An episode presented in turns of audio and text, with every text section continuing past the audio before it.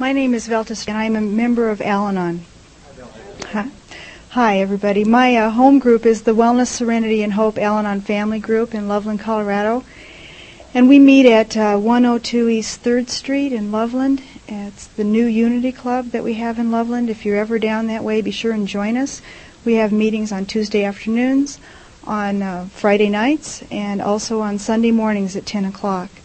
Um, when I first came into Al Anon in 1979, Loveland had two Al Anon meetings a week, and we've now grown to nine, nine meetings a week. And a couple of those meetings have just happened within the last year, and I'm just real pleased with that, real happy with that. Thank you um, for asking Tim and I both to come up and speak. It was kind of a good excuse to get a babysitter and get out of the house and all those kinds of things. Uh, it was nice just being able to drive up with him and see him and talk to him for a little bit. We haven't done that for a long time. Um, and it's nice to see people enjoying sobriety. I understand what your conference means, young people enjoying sobriety. And I know that, that all of us in these rooms have paid our dues and we have a right to be enjoying sobriety. Um, whether in we're, we're in AA or Al Anon, we, we um, should be enjoying sobriety. I hope none of us, I hope myself included, especially myself, never get so righteous or so spiritual that we forget what our primary purpose is. And that's not necessarily to enjoy sobriety, but to carry the message to the family that still suffers, um, whether the, the alcoholic in the family is sober or not.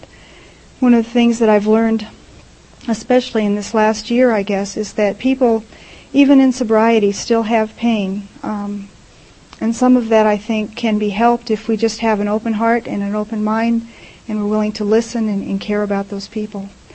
Um, as I told you, I came into Al Anon in 1979. I've never done anything for the right reasons in this program. Um, all of my reasons have always been because I wanted someone to love me, to approve of me, or care about me. And the reason that I came into Al Anon was because I had fallen in love with this man who had a baby face and he could make me laugh better than anybody. Um, and he was seven years sober in AA. And I figured I better get off my duff and do something. And so I joined the program of Al Anon. I started going to meetings.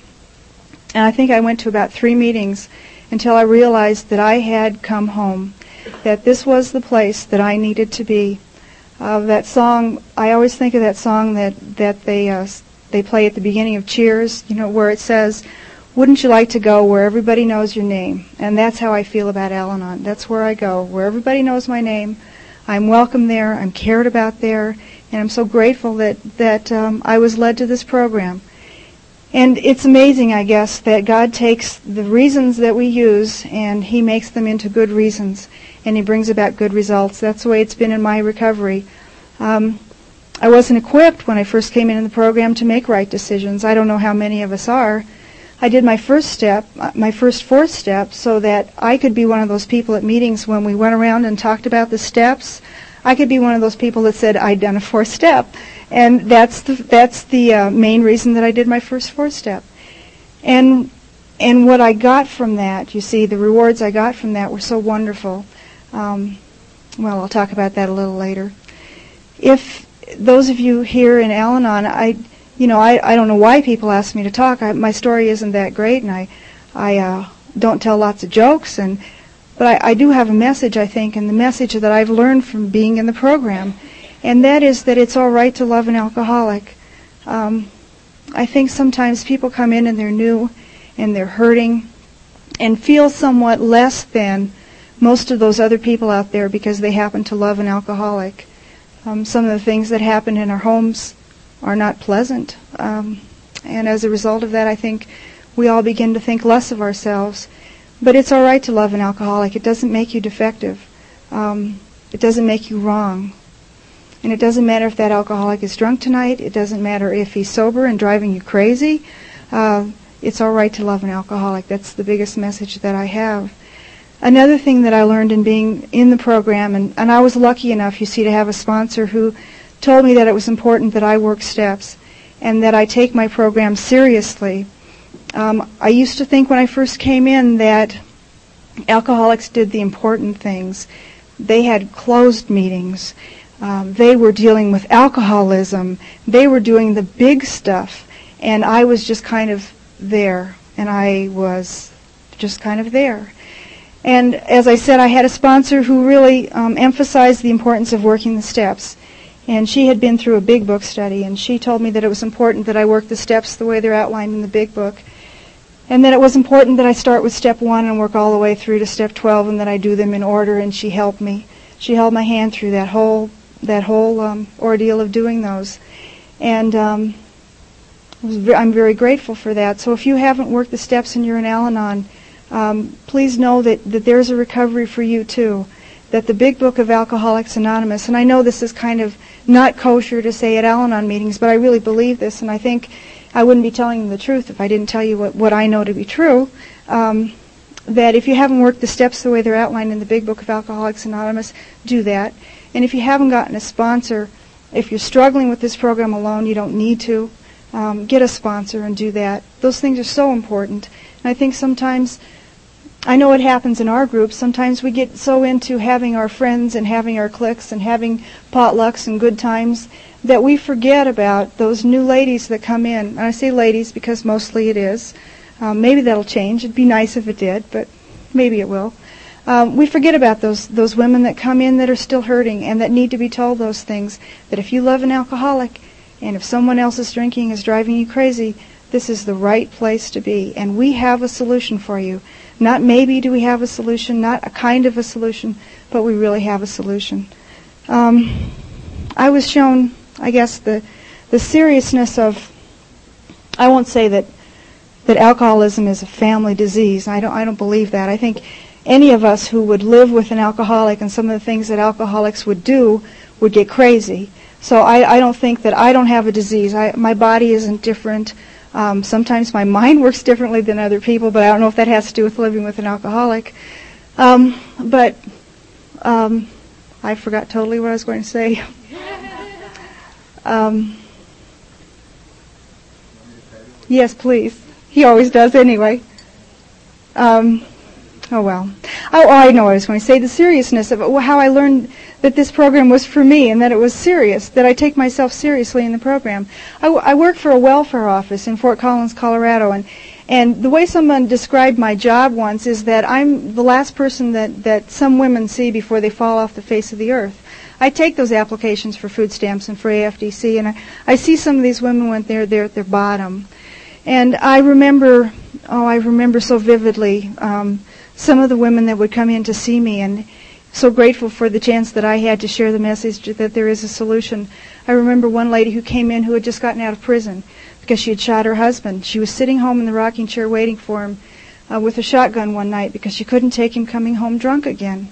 Um, I remember one lady who whose husband had gotten drunk one night and and shot up the housing project where where they lived, and he they'd sent him to Pueblo and, and let him out and and um, he'd come back to live with the family, and you know, in a couple weeks she was in Pueblo because she couldn't take his drinking.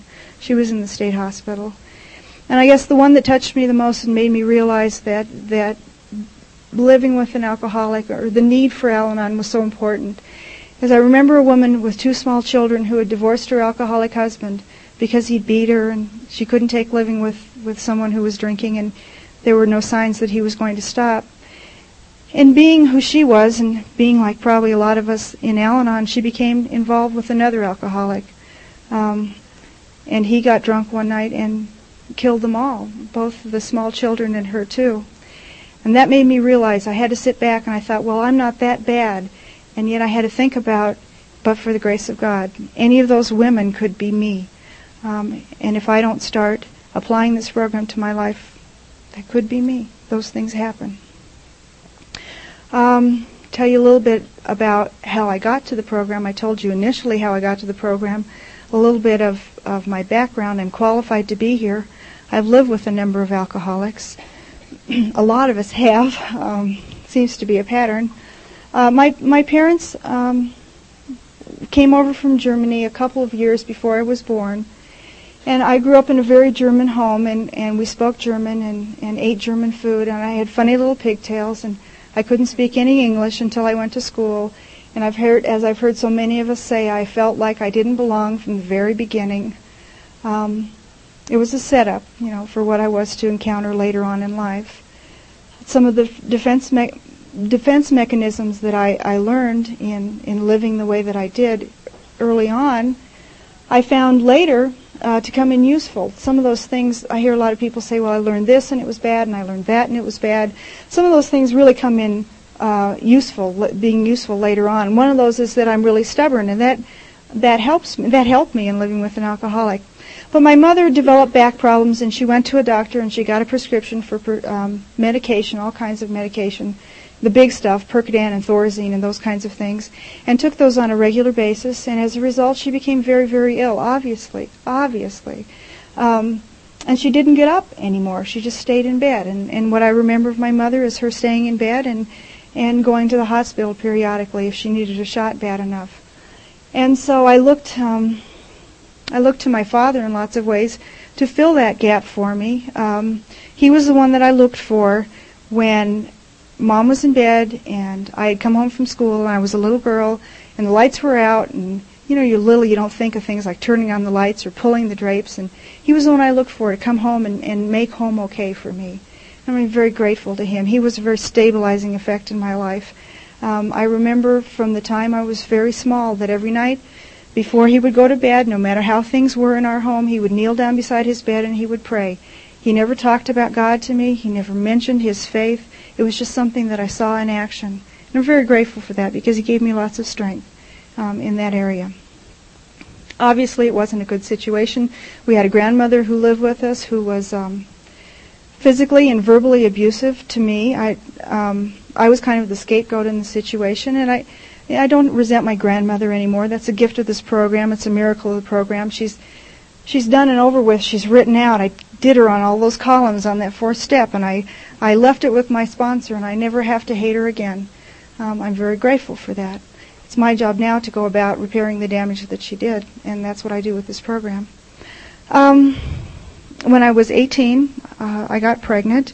I told you every decision I've ever made in my life was because I wanted someone to love me, and that one obviously was because I wanted someone to love me. Um, and you know, at that time, I had things for my life planned that it didn't involve getting married and having a family just yet. That's something that I wanted for myself in the future, but not not then. Um, so obviously, the marriage didn't start off very well. I had a son, and at the time, I thought having a child that young was probably the worst thing that could have ever happened to me. Um, he's an adorable 13 year old kid today. I love him more than anything. He's starting adolescence. I don't know how it's going to be, but um, he's a wonderful kid. And you see, that's what God does for me. He takes those things that I thought were going to be terrible and he just turns them into the most wonderful gifts. Um, I stayed married for three years. And uh, the whole time that I stayed married, I obviously didn't have a commitment to it. I worked and I plotted and I planned as to how I was going to get out of it, and I finally left. But I didn't leave until I had someone else waiting for me. And this someone else was another woman. Um, I lived with another woman for a number of years, and we had a, a relationship. It was a sexual relationship. I'm not um, a lesbian, not that there's anything wrong with that. I, am just not. Um, I understand what she was for me. She was a comfort. She provided me with some kind of support. She provided me with um, a need to not compete with anyone in that outside world, that big, bad outside world out there. And she was an alcoholic. Um, I'd never seen anyone drink the way that she drank. I didn't understand when she'd come home from the liquor store and had eight bottles and she dropped one on the concrete garage floor and she would begin to cry. I didn't understand that. I would say, but you have seven other bottles. And she'd say, but you don't understand. And she was right. I didn't. Um, I looked down on her for her drinking. I was very arrogant. Here I was doing something that that um, obviously wasn't right for me, um, and I looked down on her for her drinking. I, you know, the twisted arrogance we get somewhere in our heads that we have to be better than somebody, so you might as well be the alcoholic. And um, I, I did her no good. You know, we were wonderful friends before we began living together, and I often think that that I probably ruined the best friendship I've ever had by doing that. I'm sorry for that. She's in AA today. Um, um, I had nothing to do with that. I hope you know that. Uh, she didn't find that program until after I'd left. I didn't leave her, folks, until I had someone else waiting for me in the wings. I could never go at this alone. Somehow I thought life was too bad to try this alone. Um, this was a man, and um, I was at the time. I hate to even say this. I was working in an alcoholism treatment center at the time, which tells you that you can con anybody in an alcoholism treatment center that you want to. Um, and um, I met this gentleman, and he would come pick me up from work because he'd always have my car because practicing alcoholics usually don't have cars. And if they do have cars, they have cars that don't work. So he he uh, was driving my car that I was making payments on, and he would come pick me up at this treatment center, and he would be drunk. Now you think that I'd something would come in here, um, but it didn't. I, I was totally in denial, uh, and I wanted to stay there because this guy was going to fix me. He was going to make everything okay, and uh, I really believed that. And for him, I quit my job and moved out to Colorado. I packed up the kid, packed up the car, and we came out to Colorado. I, I grew up in Nebraska. Um, and we moved into a beautiful A-frame up in Glen Haven. And I was going to bake bread and, and I got rid of the TV set. This is the early 70s. It's a thing to do, you understand and we got rid of the TV set and and he was a musician very talented and he would play his guitar and not work and smoke pot. And I would work and I would worry and I would cry. And um I I remember um I had a chair in the living room that I used to sit in that I would wrap myself up in my little afghan and I would play Judy Collins send in the clowns. And when they got to that part that said I thought you want what I want sorry my dear I would just sob my heart out you know and uh, that that was how I lived, and uh, I uh, I suffered well. I did a good job of it. Um, you know, they talk about the selfishness and the self-centeredness of the alcoholic. I, I remember lots of times. You understand that all, while all this craziness was going on, I had a little boy that wasn't in school yet who was watching this happen. And I remember many times that he would fall asleep in the big chair in the living room waiting for mom to get done with the fight that she started when he got home. Um, he would watch me wondering where he is again. You know, it's two o'clock. Why the hell isn't he home? Um, he'd watch all that stuff. And uh, I remember an Al-Anon speaker, I don't remember who she was, saying that that her children used to come through the kitchen and she used to sit with her hand in her heads in uh, her head in her hands and and they'd say what are you doing mom? She'd go away i'm busy and she'd be worrying because that's all that she could do and that's almost the place that i got to. I love this man and i really thought that i needed to make things okay. I needed to make him okay so i could be okay and um so i tried a number of things. I i um i i intervened on him. I thought that if i did I told him what his behavior was like, um, that he would see the error of his ways, and because I am so wonderful, he would want to fix himself for me. Um, and the craziness of my thinking at the time, you know, where I ended up sending him to treatment. I don't mean to say that arrogantly, but I sent him off to treatment. I did. I packed his bags and away he went. Um, I sent him off to the treatment center that I quit when I left Nebraska. Those people that I never wanted to see again. And I left that place for this guy, and I'm sending him there to treatment and I'm going to Family Week there in treatment. And uh, I couldn't help but think to myself that something is terribly wrong here. um, I, I tried some right things, you know, I, I really did. Uh, I'm making light of it. It was obviously, those of you who've been through it know that it was a desperate feeling kind of situation. Um, I tried Al Anon. Um, I had uh, told lots of people when I worked in treatment that they ought to be going to Al Anon, and someone said to me once, some place I was working said, "Why don't you try going?" And so I tried it, and I went to my first meeting. It was up at the Harmony Foundation in Estes Park, and um, the subject was detachment with love that night. It was um, August of '78.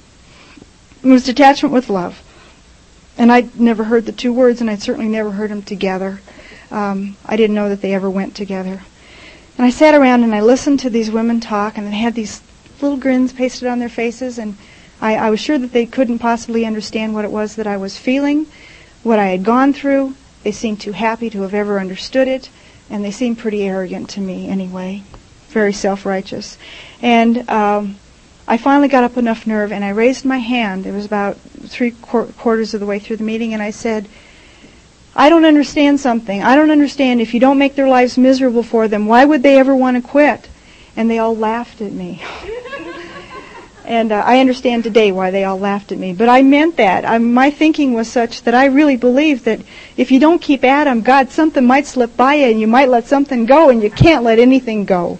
My motto is you got to do something about this. And that's what I always tried to do was I had to do something. Um, so I obviously didn't go back to Al-Anon because I decided those people didn't have what I wanted and they possibly didn't know. So I went back to living in that same way. Um, and it didn't get any better. It didn't get any better. Um, thinking he was sober, and watching him for all the little signs, um, wondering if he was smoking pot, and looking through the whole house when he wasn't there to see if there was a stash anywhere, and um, all the crazy things that we do, and losing myself in the meantime. Um, I didn't leave that relationship until I had another one, and this was baby. um, I met Tim when I, again I was working in an, an alcoholism treatment center, and I told you um, that he could make me laugh better than anybody. And we all have dumb reasons for falling in love with whoever we fall in love with, and that was why I fell in love with him because he made me laugh, and uh, he still makes me laugh. Uh, um, but he was seven years sober, and I thought I better, I better, uh, I better act like I know what I'm doing, even if I don't.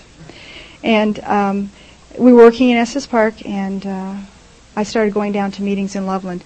And I, I don't know what the difference was. Uh, I don't know if the meetings were different. I don't know if I was ready to hear what they had to say to me. But I remember the feeling in that room was different than the feeling I had before. Um, I remember when I when they read the traditions, I no longer cringed or resented the fact that they were telling me what I needed to do. They were a set of rules that I was willing, able, and ready to follow. Um, and uh, I had found a place to come home to.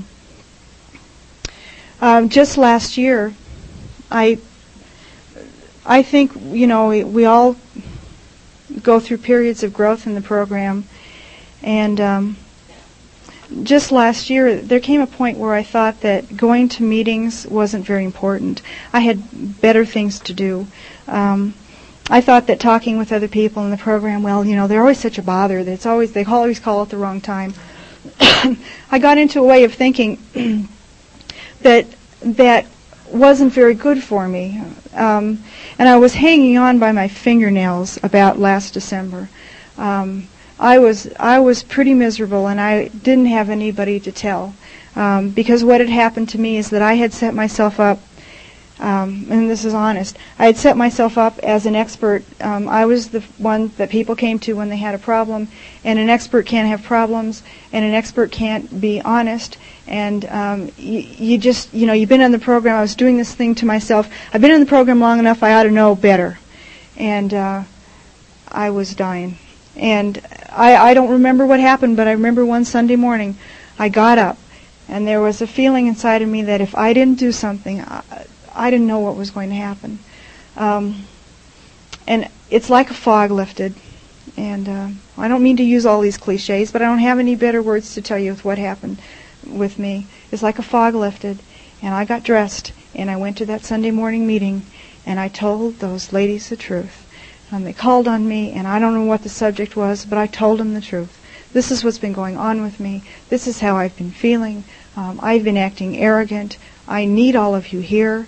Um, and I, it, the feeling that you get when you first come in the program, you know that feeling of, man, I found something that nobody else has ever found.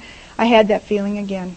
Um, that this is, is the basic stuff. You know, you go to meetings and you tell people the truth. That's not so hard. Um, and that basic stuff can really give you that that feeling of what Al-Anon is all about. And I'm I'm very grateful for that. I'm I'm so attached to that group. Um, we're we're responsible. Our Al-Anon group is responsible for starting a new AA meeting in Loveland. I don't know if any of you knew that. Uh, we were wanting to start an Al-Anon meeting at a club that didn't like Al-Anons very much. Um, and lo and behold, being the kind of people that some of us in there were, we were determined we were going to get in there. If they didn't want us, of course, that's where we had to be. And um, so we picked a time that we picked a uh, Friday night at 8 o'clock that we were going to have our first meeting in a couple of weeks. And um, in the meantime, they got together an AA meeting at 8 o'clock at, at that Friday night, lickety split. So we're responsible for that AA meeting. And uh, it's a thriving, healthy, growing meeting. And so we picked Sunday morning instead to have a meeting, and it turned out to be a wonderful time to have a meeting. And uh, we've all pulled together, and we've come full circle. We now have a Friday night, 8 o'clock meeting, our Al Anon group. So things always come full circle. Sometimes when you're in the middle at the fragmented end, it doesn't feel like it, but they always do come full circle. Um, I have um, some concerns, I guess, um, about Al Anon as a whole um, that maybe I can tell you about, and you might might want to think about or, or listen to. Um, I think I get scared sometimes when I see people come in, and I'm, you know, I'm not putting down treatment. I, I talk lightly about it, and I think treatment helps a lot of people. Um, but I see a lot of people come into Al-Anon from treatment, and they have a whole different vocabulary than I ever learned. Um, enabling, um, co-alcoholic, intervention, para-alcoholic. There's a new one, isn't there? Para-alcoholic. You know, I, I'm a paraprofessional in my job, but a para-alcoholic, I don't know if that's. They come into meetings and they talk that way, and I, and it frightens me. You know, I, I think that we were so lucky and we are so blessed to have been given the gift of Al-Anon that started in 1950 you know, Bill Wilson, Dr. Bob said, "Here, take it. You can have it. You, we'll share it with you. AA isn't going to be diminished at all um, by anything that you might take from us." And so we stole from them blatantly. You know, we got the steps, we got the traditions, we took it all. Um, why not? They took everything from us, right? And um, uh, I, I'm, I'm, I'm concerned that it stays the way it was when I walked in the doors. Not that I've been there that long, but I, I came in in this little town that hadn't been polluted with all of that that treatment talk yet, and I'm real grateful for that. And I'm I'm grateful that someone didn't stick a whole lot of real technical books under my nose when I first came in the program, because I needed to be loved into staying there. Um, I know that sometimes, at least in Loveland, I don't know how it is here, but I know in Loveland a lot of times the AAs are just real tough on each other, and they take real pride in that. Just real, well, I really told him, you know, he's a sick son of a bitch, and all that stuff. You know how they talk, and uh, we don't we don't do that in Al-Anon, you know, and and I'll tell you why. And I don't think you ladies do it here, do you? You don't do that kind of stuff here. Oh, um, I'll tell you why we don't do it. Is that most of us who have lived with practicing alcoholics have heard enough of that stuff to last a lifetime, and we need to be loved into staying around. Um, someone, if someone would have just um, blasted me when I'd come in the door, I wouldn't be here. I wouldn't have stuck around. And I'm, I'm grateful that, that people had, had that kind of treatment with me. So that's a concern that I have, that Al-Anon stay whole and pure and, and, and clean. Um, another concern that I have is, and I don't know, again, if you have it here, I, I know that we have it in, in Loveland, is that there's a lot of competition, it seems like, between AA and Al-Anon. I'm sure you've all heard the Al-Anon jokes. Have you heard the Al-Anon jokes? Do you have them here too? No, I'm not going to tell them any. Um, I don't think they're funny. You know, I think that that um, this is serious business, this recovery, and uh, I don't know why we think we need to compete with each other. Um, it's not my understanding the way it was supposed to be when it first started out. We, Al-Anon has a new book called The First 30 Years. I don't know if any of you have read it. And when they talk about the one guy who, when Al-Anon started in this one particular club, who laid himself out on the couch and pretended like he was asleep so he could hear what was going on in the Al-Anon meeting. He was so afraid that he was sure they were talking about him or, or some, some of his buddies. Um, you know, there's a lot of put downs that, that come from the AAs to the Al-Anons. And, and um, I kind of see that almost as a form of sexism um, because there's most a lot of men in AA and there's mostly women in Al-Anon, and it's pretty thinly disguised too. And we're here to grow spiritually. We're here to um, get rid of those those things that block us from the sunlight of God's Spirit.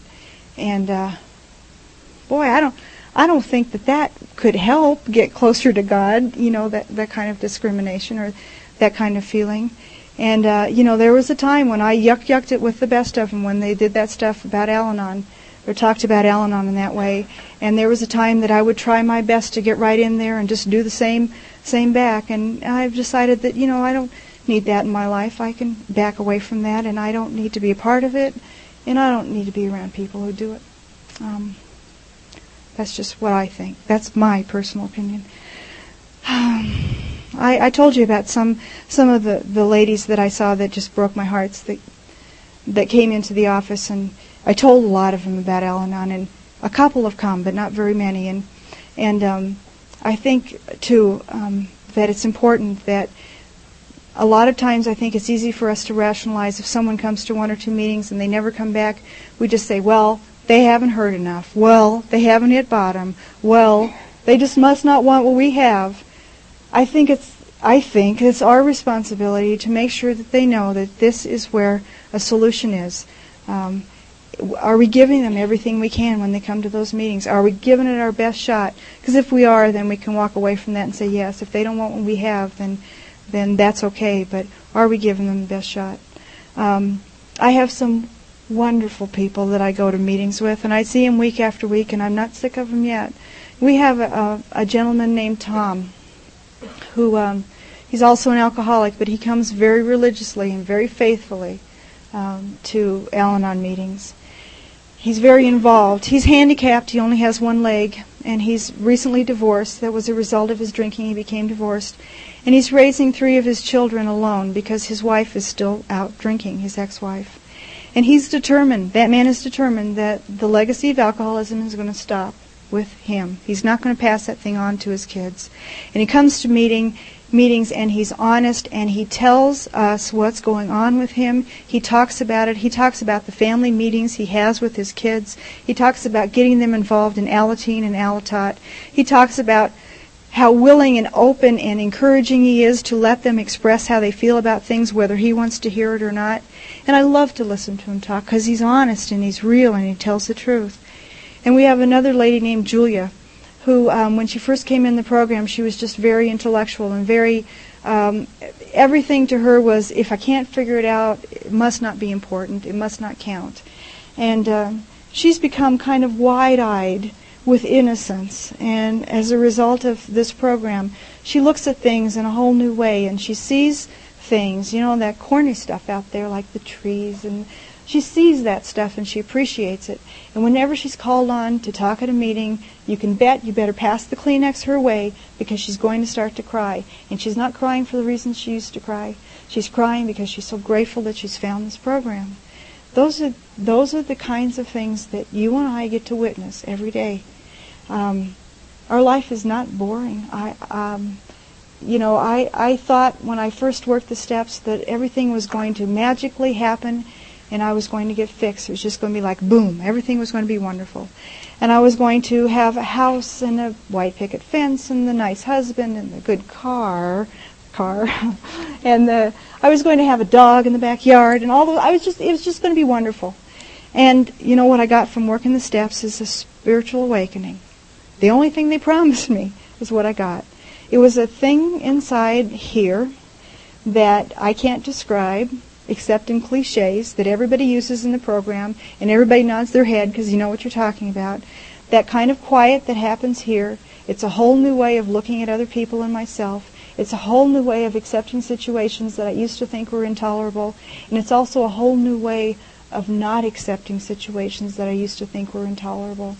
I've come to the place in my recovery where I know it's okay to have an opinion of my own. I don't have to check it out with anybody. Um, I've come to a place in my recovery where I know that I can stand for something other than just for Al-Anon, and I'm talking about the outside world. You know, I know I know that Al-Anon we don't have any outside opinions, but I, as a person, and as a result of Al-Anon, I I have a, a right and a responsibility to the human race to have outside opinions on some of those things. Um, I just can't sit here in my little cloistered group and not spread some of that out there somewhere. You know, I work with people every day. I see people every day. Um, and I, I figure, you know, I, what it's come down to, my life gets simpler and simpler. What it's come down to, if I can get up every morning, if I can go to my job, if I can be decent to the majority of people that I meet every day, if I can be the best example of Al-Anon that I'll ever give anybody if they need help, then I'm not doing bad, and I don't need to ask for anything else. Thank you. That's thanks.